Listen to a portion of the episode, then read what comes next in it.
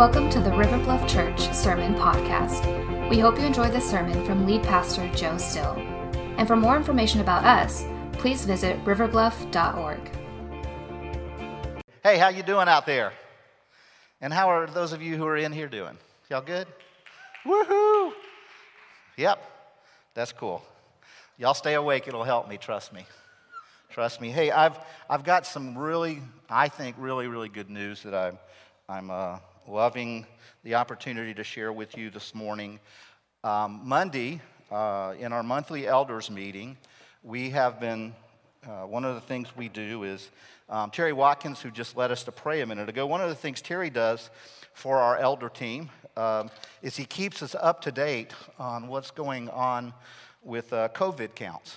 Uh, things like new cases and um, deaths and hospitalizations and all, all those kinds of things that are important numbers. And because things are trending back down and we're hoping they're going to continue, um, we're, we're believing uh, we're, that we're seeing the results of people wearing masks. And so we are scheduling to. Uh, to reopen for in person worship uh, in our spatially distanced auditorium uh, seating. Uh, we're, we're, we're rescheduling to reopen on Sunday, September 6th. Or, or whatever the date is. Woohoo! Yeah, whatever, whatever the date is. Um, our, our worship team's going crazy in here. Uh, they're, they're so excited about that. Um, and because uh, they, they love being able to see you worship the Lord, it encourages them. And they do such a, a great work encouraging us. So we're going to come back uh, ready, to, ready to worship the Lord. Now, uh, one of the things that is, is going to be maybe a little different is we're going to require everybody when in the building to wear masks. Uh, d- just going to have to do that. Um, when you're walking through the building, uh, when you're singing, we're all going to be wearing masks except for the worship team because they can get far enough away. If we did what we had to do to allow everybody to come in and worship uh, maskless, uh, we could only fit spatially distance about 12 seats in the auditorium. So, because um, we got to keep everybody like 22 feet apart or something. And so we're not going to be able to do that. So we're all going to wear, and I've been doing it week after week now. Uh, during, during worship, I keep, I keep my mask on. Uh, it can be done. Um, and you can still praise the Lord and, uh, and, and be excited in Him. So we're excited about that coming, and uh, I'm looking forward to you being here. Um, and one of the other reasons we're all going to wear a mask the way that we're going to do it is so that anybody who wants to come can feel comfortable coming. There are some people who are more vulnerable than I am and that are part of our family, and we want them to feel the freedom to be here um, and they won't if they're not confident that people are going to wear uh, face coverings to help keep them safe. So we're, we're going to do that together for the sake of one another. Now, uh, I hope you have your Bibles. If you have them, we're going to be mostly in Job uh, chapter 9 this morning. You can go ahead and turn there. Uh, we're continuing our journey with this man named Job. We're in a book, uh, the book in the Bible that bears his name. It's just before the book of Psalms. If you you know need to, to find it, uh, maybe this is your first time looking into the book of Job, and it's a great way to find it. Psalms is usually pretty easy to find. We're we're in our third week of kind of learning from Job how to shelter. Uh, not really shelter in place, but how to shelter in the Lord God Almighty. And the truth is, this season of sheltering in place has taken a toll on all of us. You know, it, it, wasn't so great the first week, second week, third week, fourth week, but we kept thinking, okay, it's going to kind of pop, and, uh, but it lingered on. And who knows? Uh, it, it's going to continue to linger, we're, we're, being told. And not only has that caused all kinds of uh, problems, uh, you know, economic problems, all those kinds of things, it's also gotten increasingly difficult emotionally it's also impacting um, our mental health in, in incredible ways. I did some Googling about that. Uh, this, you like, you like Googling, right? Everybody you know, does the Googling thing. And, and I came across uh, some articles, one of them in Psychology Today, that kind of spoke into this. It talked about what people were experiencing.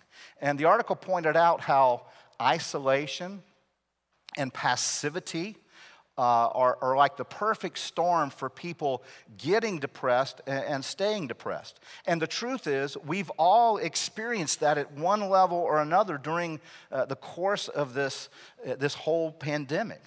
And of course, we, we've begun to see and we've heard about, and there have been news reports on people who are just saying, I'm, I'm done with all the recommendations. I don't care what the CDC said. They're just jumping ship. They're getting out there, hanging out with friends, just doing whatever because they're saying, I don't want to be isolated anymore.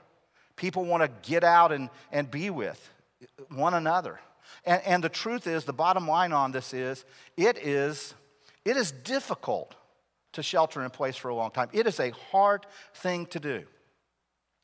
Now, I, have been doing uh, ministry vocationally for just a little over 38 years now, and one of the things that I've noticed over kind of the long haul is it is often times uh, we're capable of sheltering in God for short periods of time, but it is often difficult for even devoted followers of Jesus to shelter in God for long periods of time. It's one thing to, to, to trust God, it's another thing to trust God over a lifetime.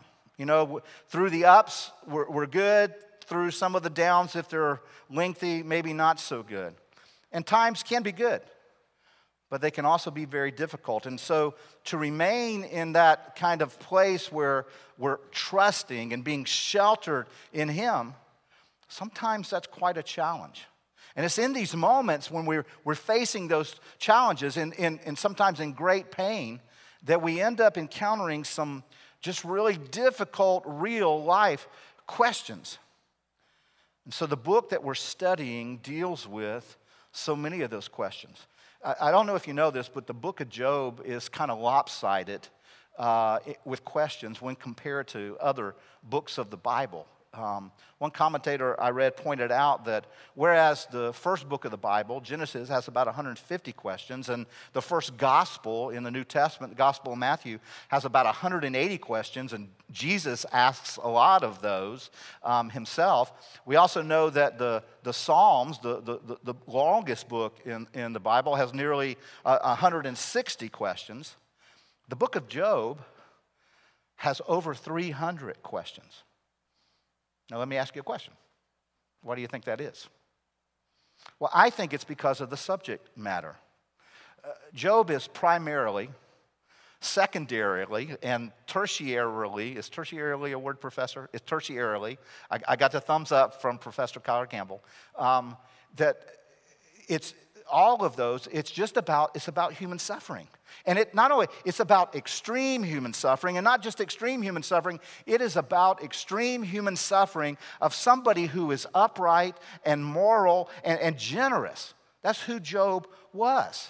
The, the Bible tells us that God Himself, when speaking to Satan, called Job blameless.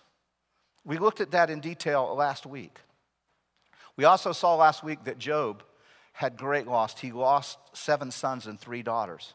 He lost uh, all of his livestock. He had 7,000 sheep and 3,000 camels and 500 oxen, 500 donkeys. He, he lost all of that. He, he, he lost his livelihood. He lost his physical health. He's this good, godly, righteous man that suffers in ways most of us, and I pray you will never suffer. He loses his business. He, loses his, his wife. He, he, he loses his wife's support of him. Throughout the book, he eventually loses the respect of his friends. Now, we also saw last week that Job's initial response to all of this loss was, quite frankly, to me, first passed through, it was unbelievable. See, Job so rooted his trust so rooted his love for God in, in his life that even in the middle of that loss, the biblical account showed us last week that Job still worshiped God. And he never said a negative thing against God when he was responding to this in the early days of sheltering in God. Job puts on one of the greatest human displays of what it looks like to shelter in God in the most difficult of times. But I think you remember that I told you back in week one of our study that things weren't over for Job in two weeks or three weeks or four weeks. The scriptures tell us that things went on for, for months. And at first, Job is very successful um, in, in just sheltering in God. But the longer that thing drug out, the deeper his struggle became. And eventually, we know at the end of chapter 2 tells us that three of Job's friends show up. And for the first week, they just sit with him. They just kind of do the ministry of presence. They don't, they don't talk to Job much of anything. They're just present with him in his sorrow. But then, after a week is up, they, they begin. And if you go back to chapter 2 and want to look, you can go back and, and do that. We mentioned this last week. Uh, the, the three friends' names are Eliphaz, Bildad, and Zophar. You can read about where they're from and all that in, in chapter 2. But these are like three of his, his buds. I mean, these are guys that he loved and he hung out with. And uh, so th- they show up on the scene. And they, they start this conversation after a week that becomes an accusation.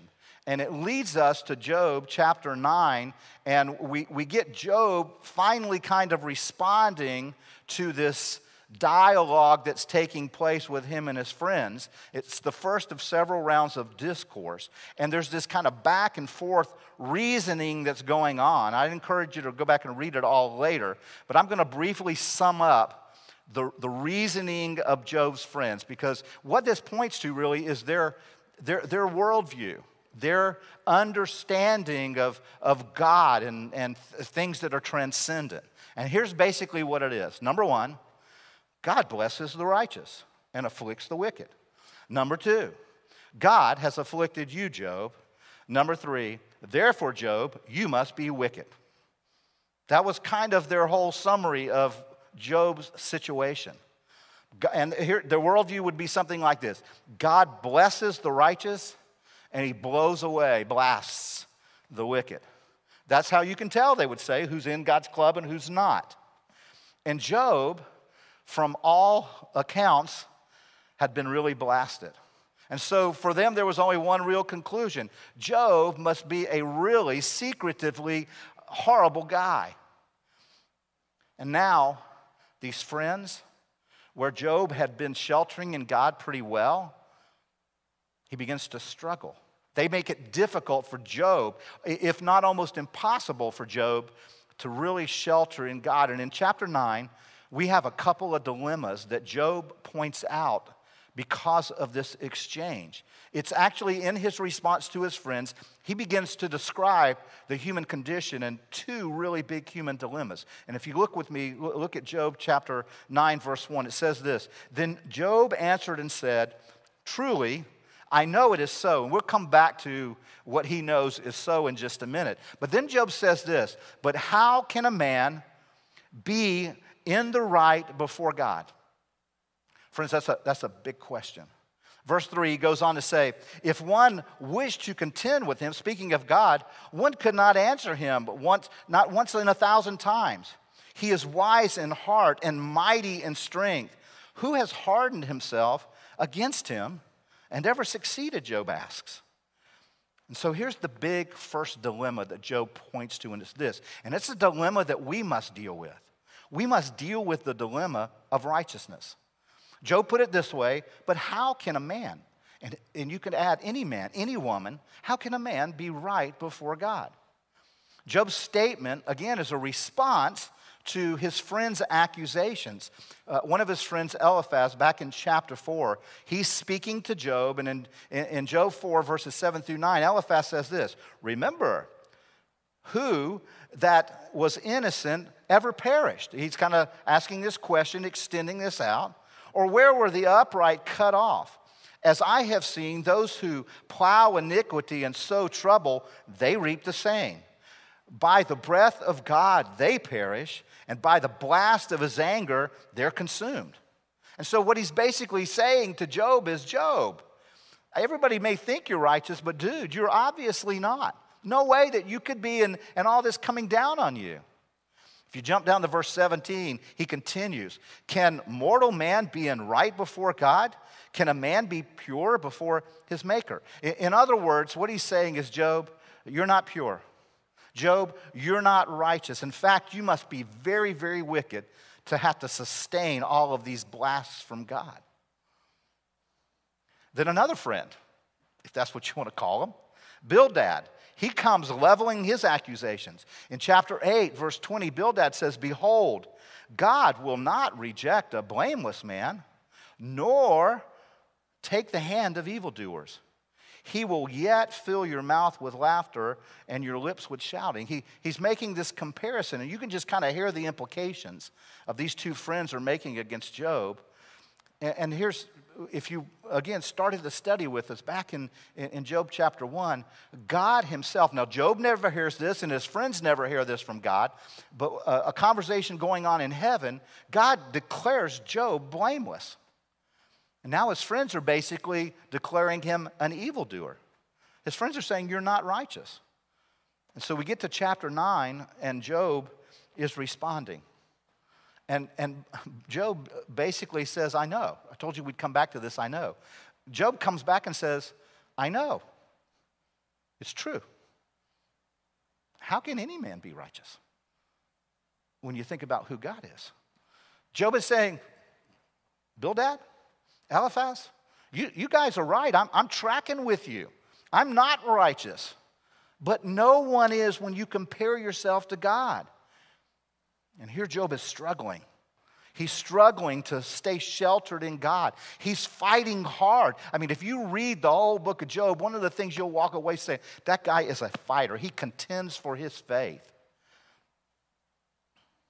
Got a question for you, for, for those of you in the house too. How many of you know who Angelina Friedman is? Angelina Friedman. She's from uh, Westchester, New York. Does that help? She recently, um, I think she just turned 102. Does that help? How about her picture? Stephen, can you throw her picture up? How about her picture? Does that help? Angelina Friedman um, contracted COVID virus. She, she survived it. She also was born the year of the Spanish flu pandemic. One of the few people on the planet who has survived two global pandemics.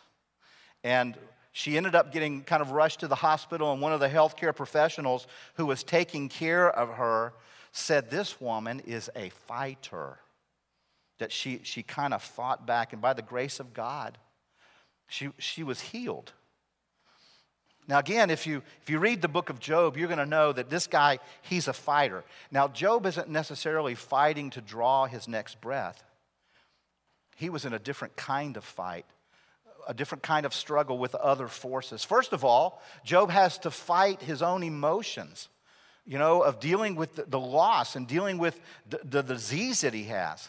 Then he had to fight with his wife, who basically counseled him to, you know, curse God, give up on life, just die. Then he, he ends up fighting with his friends, and that runs through almost the entire book of Job as this back and forth, back and forth struggle. But really, I think the greatest struggle that Job had was with God. He, he's, he's just wrestling to understand something new about God that he, he may have never thought this deeply about. And that was how perfect God is. He's, he's in this struggle. Who, and he, he comes to the conclusion who could ever be righteous before God? In verse 9, uh, uh, chapter, chapter 9, verse 14, Job is, is talking about God. And in verse 14, he says, How then can I answer him and choose my words before him? For though I were right, he's saying, even though I were right, I couldn't give an answer. I would have to just implore the mercy of my judge. He's saying that he realizes there is this great dilemma that he's facing concerning God. God is perfect, nobody else is. Now, some people in our culture would say, so what's the big dilemma uh, about that? See, what Job is recognizing is that, that God is in a category all unto himself. That no one can even relate to that. That we can't even be in that category. We can't think in that category. We're so far out of that category, we don't even know what the category looks like. And if God is perfect, and humanity is imperfect, how can we even have a conversation with God, much less a, a relationship? Or worse still, how could we just be righteous before Him? I hope you're following Job's thinking here. Job is saying to his friends, hey guys, you're saying I'm, I'm, I'm unrighteous. I, I agree. I'll raise a hand, give testimony. Truthfully, we all are. And, and because I see that God is perfect and He's totally righteous and I'm not, man, that doesn't give me warm fuzzies. That doesn't draw me closer to Him. Man, it, it scares me. It, it, brings fear in my heart. God, God is transcendent. God is unmatched. God is unrivaled. So what, what do I do now? In fact, what, what, do, what will any of us do? See, there's this huge mismatch. There's this huge ongoing dilemma, and it runs throughout the entire Bible. The Bible actually points it out consistently, the Bible co- continually highlights it. And it gets read very clearly in the New Testament. The Apostle Paul just comes straight out pointing out this dilemma. He actually quotes an Old Testament passage from Psalms 14. In Romans 3, Paul writes this to the church at Rome. He says, None is righteous, no, not one. Another psalmist in Psalm 130 drills down a little bit deeper into this idea. It says, If you, O Lord, should mark iniquities, who could stand? God, if you really kept our iniquities out in front, it, would, nobody would be good enough. No, no matter how well intentioned. God, if you dealt with us only on the basis of what we deserve, nobody could stand before you. So, how do we overcome a dilemma such as this? How do we, how do we deal with this reality that God is totally righteous and we totally are not? Remember Job's question? How can a man be righteous before God? Now, over the years, I've observed at least three, there are probably more, but at least three basic human devices, I'll call them, that we try to use to address this dilemma, to deal with this dilemma of, of righteousness. Let me give them to you real quick. The first one is this first device is this personal goodness. We try to use personal goodness. Second device I see people using is pursuing religion. And the third device is just a pious sincerity. Let me go back and kind of unpack these for a second. Some people will say, you know, all you need to do is just be a, a, good person. And if you get to the end of your life and the good deeds outweigh your bad deeds, then you'll, you'll, you'll make it to heaven. You know, if there's a God in heaven, then, you know, it just makes sense if he's good that good people would go to heaven. But the Bible doesn't say that's possible. God doesn't agree with that way of thinking. God, God's speaking actually to his own people. The, he had a special chosen people to uh, communicate his word to the world, the truth about him, the, the, the Jewish people. He spoke through one of their prophets, Isaiah. In Isaiah chapter 64, Isaiah declares this from God All our righteous deeds are like a polluted garment a filthy rag, some translators use. Some translators go as far as to say a, bloody, nasty garment. In the New Testament, Paul, writing about this human condition, what it looks like to be made right with God, says this it will never be the results of works. It won't ever happen so that anybody could boast. See, friends, there are going to be some things you'll never hear in heaven. You know what one of them is? You're never going to hear somebody in heaven bragging about how good they were that got them there. Could you imagine how wretched heaven would be if all we did for all eternity was listen to one another sit around and talk about how good my good deeds were that got me into heaven?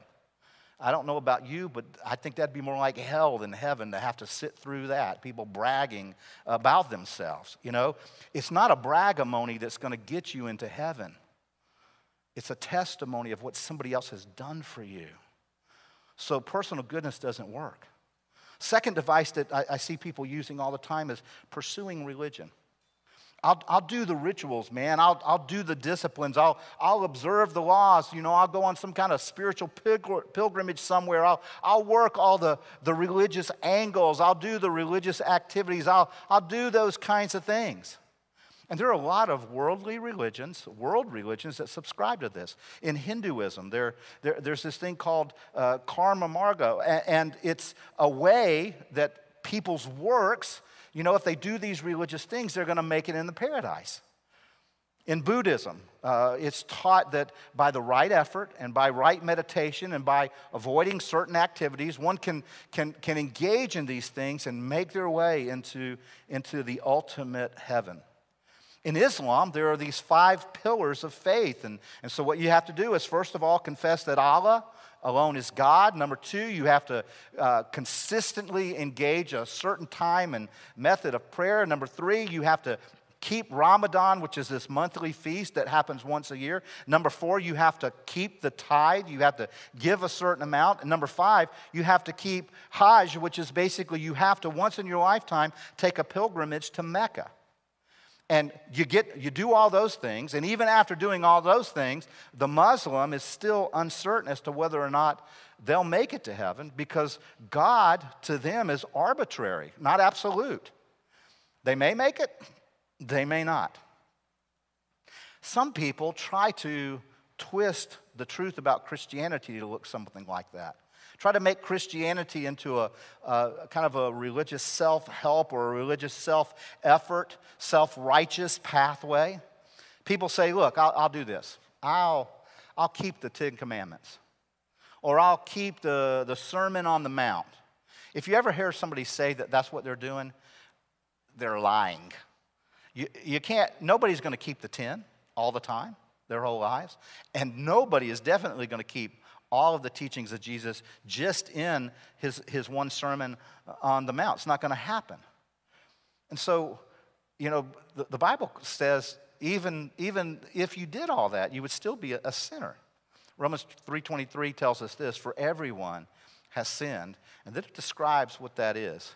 It's a condition where we have fallen short of God's glorious standards. So your religion, no matter what it is, will not cut it. Jesus told this incredible story in Luke chapter 18 to point this out. Uh, Jesus told us this. He said in the story that two men went up to the temple to pray. One was this Pharisee, and the other was this despised tax collector. And the Pharisee, the Bible tells us, stood by himself and he prayed this prayer. This is the Pharisee's prayer. He says, I, I thank you, God that I'm not a sinner like everyone else. For I don't cheat, I don't sin, I don't commit adultery. I'm certainly not like this tax collector. And he goes on to say, I, I, I fast twice a week, and I give a tenth of my income. But then Jesus says the tax collector stood at a distance. He dared not even lift his eyes up to heaven and listen to, to, to his prayer says he beat his chest and in sorrow said, Oh God, be merciful to me. I am a sinner. And then Jesus said this He said, I tell you, the sinner, not the Pharisee, was right before God, was justified before God. See, it's not personal goodness, it's not pursuing religion. A third device that people try to employ to overcome this righteousness dilemma, and I would say here's what the majority of people try to do they try being very sincere. They'll tell you what you believe doesn't really matter. What you subscribe to, you know, what you don't believe, doesn't really matter what you do, as long as you're just sincere. You know, it's kind of like you'll hear people say, you know, are you finding your way? Are you doing what's in your heart? Are you being true to yourself? This is not going to come up on the screen. It's not in your notes. You may want to write it down. Proverbs 16 25. Proverbs 16 25 says this There is a way that seems right to a man, your, your way, but the proverb tells us its end leads to death. And so we still have these lingering questions that Job had. You know, how can a man be righteous before God? See, this righteousness, that dilemma that Job sees, he sees with glaring clarity, and he quickly points it out to his friends. Now, here's what I want you to do with that dilemma. I want you to hold that thought for just a second, okay? Because I want to give you the second dilemma before we try to answer them. The second dilemma that Job points out is this we must deal with the dilemma of distinctiveness. We've talked a little bit about it, but I want to blow it up even bigger. And there are a couple of components to this that Job describes in Job chapter 9. Look at verses 32 and 33. He says this For he, talking about God, is not a man as I am, that I might answer him. We, we couldn't even talk. That we should uh, come to trial together. It would be ridiculous if I tried to be in a trial with God. There is no arbiter between us who might lay his hands on both of us. Job is very insightful. He gives this incredible word picture here. What Job is saying is, I need somebody who can bring me into God's presence. Job, Job begins to really understand and communicate and say this to his friends. There is this great big breach, this great big chasm that is too big for me to make it across on my own or for, for anyone to make it across on my own. He's saying, God, you are so sovereign. God, you are so perfect. You are so omnipotent. God, I think, I think there needs to be a representative. I think there needs to be kind of this, this middleman go between mediator between, between you and, and us.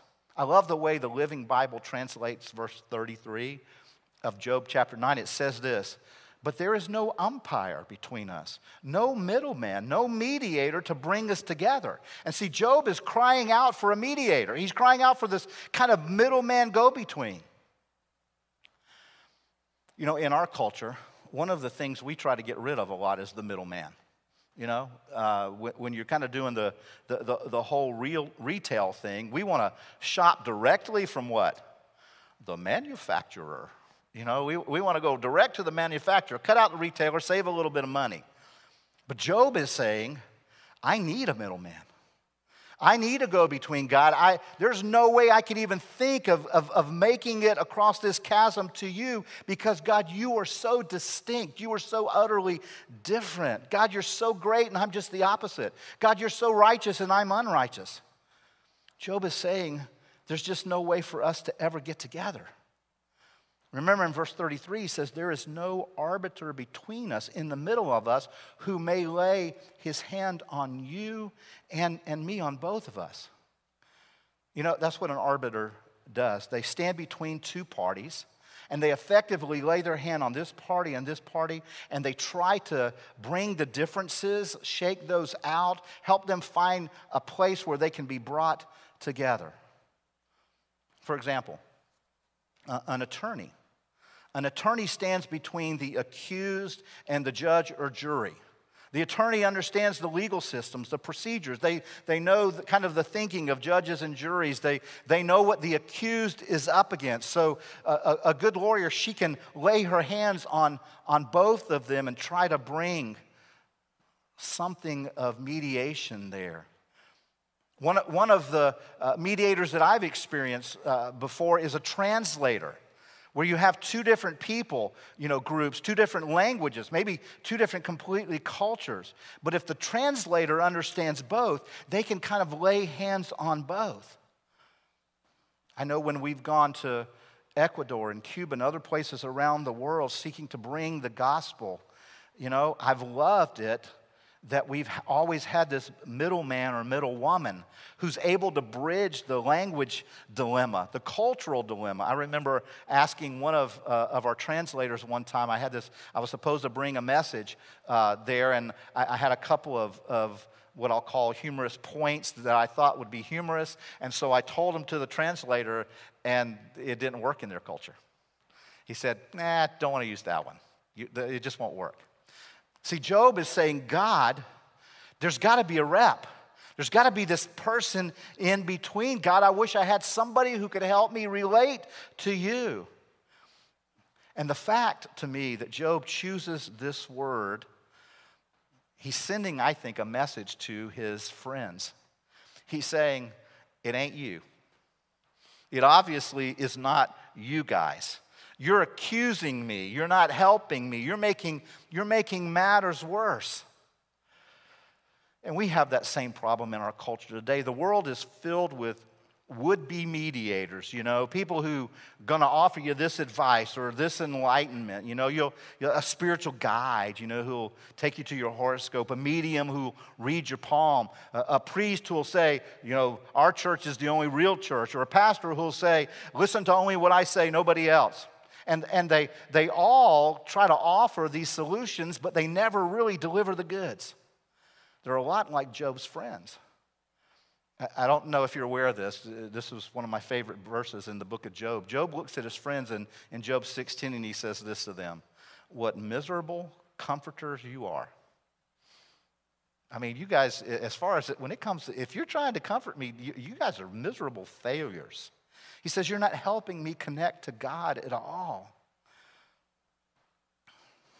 Job was looking for something that the Old Testament, the Old Covenant, would never completely provide. If you've, if you've been with me in this series, you, you may remember out of the, the, the first time that one of the things I told you is that many historians and theologians, and, and I'm of this school of thought as well, believe that Job is one of the oldest one of the earliest books of the Bible that was written, that it was actually written kind of in the patriarchal times Abraham, Isaac, Jacob, somewhere in, in, in that flow. And that after that time frame, it was after the patriarchal period that the Old Testament, we see the development of a system of mediation, so to speak. It was prophets and priests. It was a priestly system and prophets. And, and God would use prophets to speak to his people and then priests would represent the people before God. Now, though some of them were incredible people, some, some great people of faith, all of them were still imperfect. Moses and Aaron, the high priest, the prophets, all of them were still imperfect. They were still sinners too. So sacrifices had to be made for them as well. And sacrifices had to be made for the ones making sacrifices.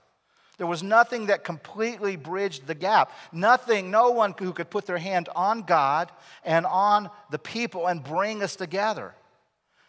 Job wasn't the only one who lamented this. The prophet Isaiah, again, lamented how bad this was in Isaiah chapter 59. He says, Behold, the Lord's hand is not shortened that it cannot save, or his ear dull that he cannot hear, but your iniquities have made a separation between you and your God, and your sins have hidden his face from you so that he does not hear. The gap's too wide, the dilemma's too big.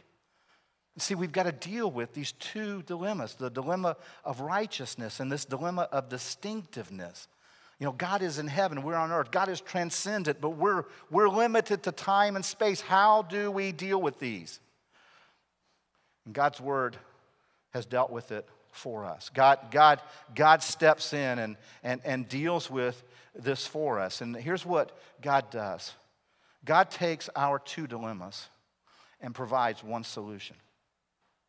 We have two dilemmas, two great dilemmas, and God provides one great solution, an even greater solution.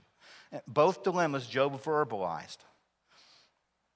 One, both are answered in the New Testament the perfect arbiter between God and mankind is given. The Bible calls him our great high priest, Jesus Christ. Kyler read this, this earlier. I, I just want to remind you some of what it says in Hebrews 9, verses 11 and following. It says, So Christ has now become the high priest over all good things that have come. With his own blood, with his own blood, he entered the most holy place once for all time. He does, it's not, it's not gonna, he's there. And he secured our redemption forever. For by the power of the eternal Spirit, Christ offered himself to God as a perfect, perfect sacrifice for our sins. That is why he is the one, there's only one, the one who mediates a new covenant between God and people. Now, we could kind of slam Job, but I'm not going to do it for getting kind of all riled up about how bad he was feeling, how difficult life became, how overwhelmed he felt, how cut off from God he felt without a mediator. I'm not going to slam Job for that. But here's what I need to do for just a second I need to, I need to say something to those of us who are New Testament believers based on what we can know that Job did not know. Based on what we are, who we are, they sang about it earlier, who we are and what we have in Jesus. See, there, there is really no legitimate reason, other than maybe, maybe a, a, a, chemical brain imbalance. There's no legitimate reason for New Testament followers of Jesus to ever be completely overwhelmed and overrun. There, there, there's none. Because we can and we should shelter in Jesus, in the grace of God through Jesus. Why? Because Jesus is how God deals with people now, not like he did with Job. Jesus is how God deals with sinners. Jesus is how God brings us together, us and, and God. See, the dilemma that Job outlined was how could a man be righteous before God? And, and we saw the answer is not be good or be religious or be sincere. The answer is be honest. That's what Job was. Job was, Job was honest. Job just agreed, God, you're right, I'm unrighteous. And that's where we have to start. And then Job humbled himself. He, uh, and we have to do, we have to open our hearts and we have to say, Dear God, I choose to receive your solution to my unrighteousness. And you say it's Jesus. It's your perfect son, Jesus. Listen to how God's word described this in Romans chapter 3. But now God has shown us a way to be made right with God made right with him without keeping the requirements of the law, as was promised in the writing of Moses and the prophets long ago. Verse 22 We are made right with God by placing our faith, our trust, our hope in Jesus Christ. And this is true for everyone who believes, no matter who we are.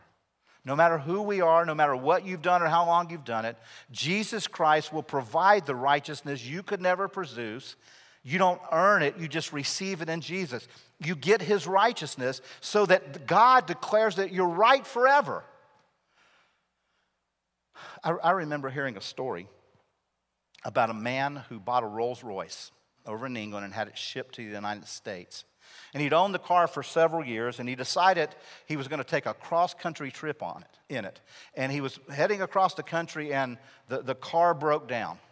And they have the repair number right in the dashboard. So he called the repair number, and, um, and they sent a, a, mechanic out to fix the Rolls Royce. And he, you know, he went on, finished his trip, and um, a few months later, he got to thinking about it. I, I never saw a, a, bill about this, and he began to wonder, ooh, wonder how much I owe. And so he, he started calling the company and he, he finally talked to somebody and said, here's what, here's what happened. Here's the date it happened. Here, here was the situation. Here's what the mechanic told me was done. Um, so how much, how much do I owe you? And uh, the guy said, let me put you on hold. And uh, another voice came back on the line and said this There is no record that anything ever went wrong with your Rolls Royce. And the guy went through it again. He said, No, here's, here's my name, here's the details, here's the date. And the voice came back again and said, There is no record that anything ever went wrong with your Rolls Royce. In a sense, that's what God has done with us. Now, you and I both know there's plenty that's gone wrong in us. Trust me, uh, I have plenty of things wrong in me. Job said, plenty of stuff wrong in me, I'm, I'm not righteous.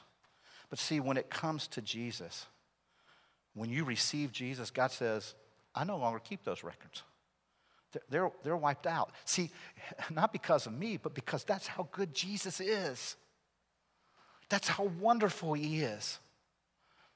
Our second dilemma that Job pointed out we find in Jesus this representative, this umpire, this middleman mediator, arbiter that we needed the dilemma of the distinctiveness of God is only solved in Jesus Christ. Paul, writing to his protege Timothy, writes these words. He says, There's only one God, and there is only one mediator between God and men, the man, Christ Jesus, who gave himself as a ransom for all. See, it's written right there. He's the perfect representative, the perfect arbiter, the perfect mediator. Jesus is the only one able and worthy to lay a hand on God and lay a hand on us and bring us together. Only Jesus can do that. Job cries out because he needs someone to do that for him. And God's answer was to send his only begotten Son. The Bible tells us in Philippians chapter 2 that's why he was born in the likeness of men, so that he could reconcile us to God. And see, Jesus did that on the cross. On the cross, so to speak, with his arms stretched out, with one hand, he could reach out to God, his Father, and with the other hand, he could reach out and he could bring us together. I'm going to ask the worship team if you guys will just start making your way up here. See, if you know Jesus personally, if you already have this place to shelter when the pain of this world tries to overwhelm you, you need to turn to Him. You need to shelter in Him. You need to continually remind yourself of who He is and what He's done for you. You need to preach yourself the gospel. If you don't know Him personally, you can today. It starts by calling on the name of Jesus, calling on His name, knowing uh, now that He alone can save, calling on His name in faith and trust that only He can bring you right, make you right with God, and draw you near to God and bring you together. See, Jesus can raise you to new life in God because He's been raised to life. See, Jesus was dead and He conquered death for us. He's our resurrecting King, and in His name, in the name of Jesus, you can find life life now and life eternal. He can move you, bring you from death to life. But you have to trust Him. It has to be a personal decision. I'm going to ask you to pray with me, and then I'm going to ask you to try to listen to the words, read them as they come on the screen. It's the story of the gospel in Jesus. Will you trust and Pray with me. Jesus, we come to worship you. Those of us who know you, we come to remind ourselves that we can shelter in you. We don't have to be overwhelmed. Maybe, maybe you're there and you don't know him personally. And you just need to hear the full story of what he has done and what he can do for you. Worship him now.